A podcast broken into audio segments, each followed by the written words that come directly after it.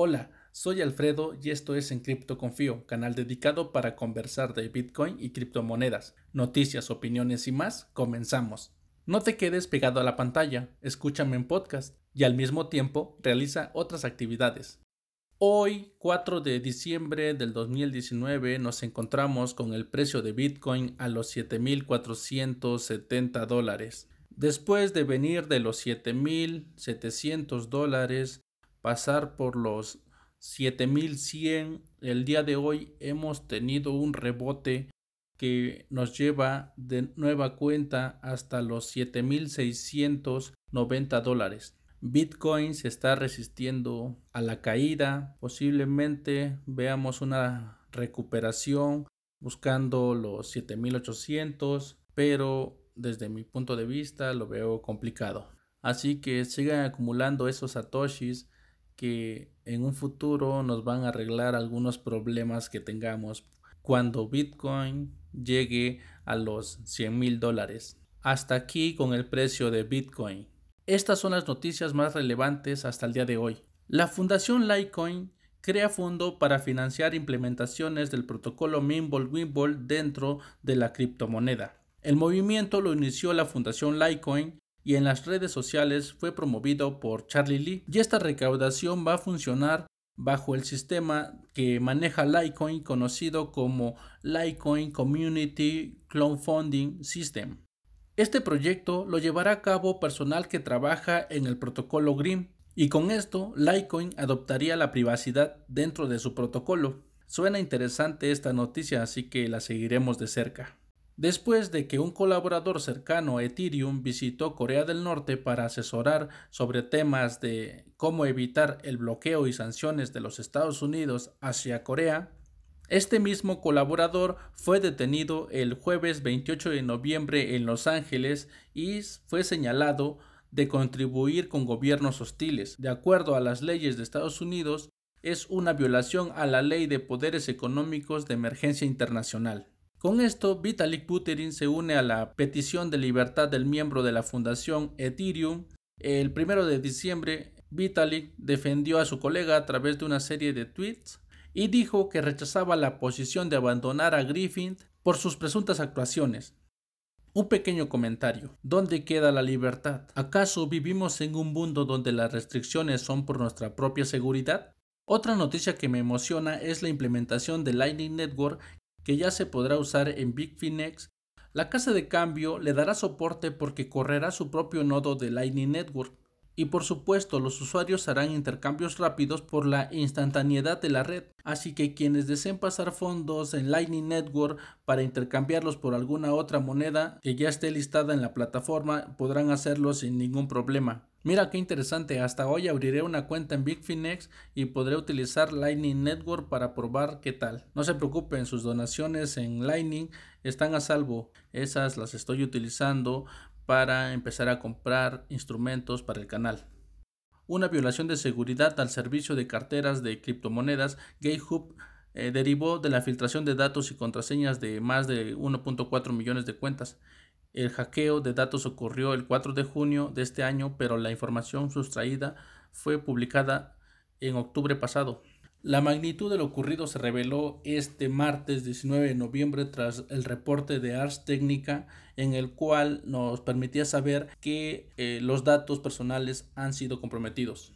Y de nuevo una reflexión. Como hemos venido diciéndolo a través de los podcasts, las casas de cambio no son amigas ni son lugares para poder dar todos tus datos o mantener tus bitcoins a salvo.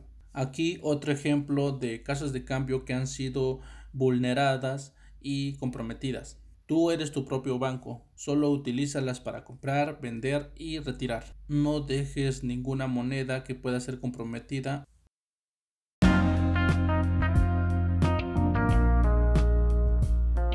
Un mensaje para ti que me sigues. Escuchar publicidad es molesto y espero me entiendas. Necesito pagar un productor que mejore la calidad de los podcasts y subir de nivel. Un micrófono para dejar de lado el celular. Hoy por hoy mi computadora va lenta, tardo demasiado en la edición. Este es mi trabajo de tiempo completo Estoy iniciando y es duro ser novato. Se complica escribir el blog, gestionar las redes, preparar el material para grabar, editar y contestar mensajes. Quiero dar lo mejor, te propongo un trato. Tú colaboras con una donación y yo le dedico más tiempo al podcast. Si aceptas ser mi mecenas, prometo mencionar tu nombre en el podcast, invitarte a colaborar en un episodio, colocarte como patrocinador en mi blog y citarte en los artículos que publique en el periodo de tu aportación. Si quieres que promocione algo en especial, házmelo saber, será divertido.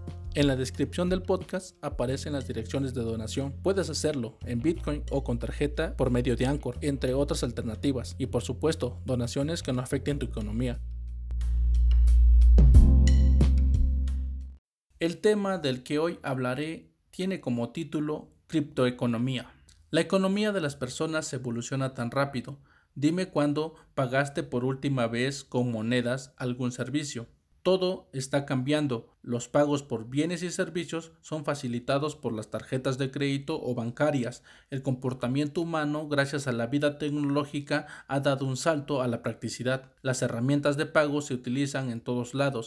Servicios de entretenimiento, suscripciones, comercio electrónico, envío de dinero desde el celular con aplicaciones distintas a las ofrecidas por tu banco. Y los videojuegos son un ejemplo de lo que te hablo. Las monedas virtuales de X juego de plataforma tienen valor y es aceptado como una moneda de cambio. El dinero toma otro significado y nuevas formas de uso, pero sigue sirviendo como un instrumento que facilita el intercambio para la satisfacción de necesidades. En la criptoeconomía, más que dar un paso es un salto dimensional cuántico, dejando de lado los intermediarios y creando revolucionarios sistemas de participación entre interesados y de manera personalísima pues se coordina de forma no permisiva y privada. Pero no sin esto dejar de ser global, abierta y que combina con los nuevos modos de economía, ya que la criptoeconomía netamente se basa en las matemáticas, dejando de confiar en sentimientos humanos que influencian la economía, lo político, lo social, separando estos órdenes tratando de hacer una economía más justa y segura. La criptografía juega papeles importantes en la seguridad de la red que soporta la criptoeconomía y las finanzas de la misma. En este nuevo sistema la descentralización es lo más importante. Se deja atrás la injerencia gubernamental o de los estados y con esto se le brinda la maniobra al conglomerado social que desee formar parte de la criptoeconomía y que quieren dejar fuera a los terceros de confianza. Se debe entender que con la criptoeconomía todo lo que se realiza dentro del sistema se basa en la desconfianza y la verificación, y esta verificación la realiza la criptografía, que es una forma matemática e infalible. Como recuento, debo mencionar que esta criptoeconomía descentralizada resuelve problemas que antes de la llegada de Bitcoin fueran obstáculos del avance económico para transaccionar pagos de forma electrónica. Por mencionar algunos, sería el doble gasto, que no es más que asegurar que lo que se transmite en la red solo sea transmitido una sola vez y elimina la incertidumbre de que exista otro valor o copia igual que pueda ser transmitido con otra persona o que se ha gastado más de una sola vez. Gráficamente tienes una galleta digital y se la das como pago a otra persona, pero esta galleta solo puede ser dada una vez. No puedes enviar esa única galleta digital a más de una persona, porque aunque sea digital, solo existe una y no hay más copias. Otro problema que resuelve Bitcoin es la confianza. Como se sabe, no se debe de confiar en nadie. A este problema se le conoce como el fallo de generales bizantinos. Gráficamente existe un comandante que envía una orden a sus tenientes que están en lugares distintos. La orden es atacar. Esa misma orden debe ser entregada sin contratiempo y debo mencionar que entre ellos también deben enviarse esa misma orden para poder estar coordinados. Pero uno de ellos da un mensaje de retirada, por consiguiente es el traidor. En Bitcoin se soluciona este problema con la implementación de incentivos económicos que propician el mayor beneficio si eres fiel al protocolo. De ser malicioso, para poder atacar a la red debes gastar potencia de minado y esto no te asegura que tu ataque sea exitoso. Todo lo anterior ejemplificado lo tenemos en la minería. Los mineros se encargan de mantener la red a salvo, minando bloques con su equipo de cómputo y verificando que sean correctos. Todos los mineros hacen prueba de trabajo y tienen oportunidad de lograr encontrar un bloque correcto para incrustar todas las transacciones de un periodo de 10 minutos aproximadamente. Hasta el día de hoy, si uno de los mineros encuentra un bloque, se le recompensa con 12.5 Bitcoin, que sería el incentivo económico para ser fiel a la red, puesto que si quieres ser malicioso y atacar a la red al encontrar un bloque y modificarlo de forma diferente al que está establecido en el protocolo, podría ser excluido por los otros mineros al momento de verificar el bloque, haciendo que toda la energía que gastó en la prueba de trabajo económicamente sea pérdida. Así que vale más ser fiel a la red. Estos problemas y entre otros da solución Bitcoin. Puedes hacer tu investigación si deseas saber más. Con seguridad, entonces se puede ver y verificar que la red de Bitcoin es fuerte y segura innegablemente. Con los diferentes modelos de implementación como los incentivos y los algoritmos de prueba de trabajo que hacen que la red no sea vulnerable. Y con esto se crea un círculo de criptoeconomía de acuerdo con el modelo de Joel Monegro, publicado en un artículo donde explica el círculo que es compuesto por mineros, que es la oferta, los que tienen Bitcoin porque lo produjeron, los usuarios que demandan Bitcoin como tú o como yo, y el capital, que son los inversores. Este grupo determinado crea criptoeconomía. Te invito a seguirnos en CryptoConfío, en las redes como Medium si deseas leer el blog, YouTube para verlo y te esperamos también en el podcast. Recuerden buscarnos como en CryptoConfío.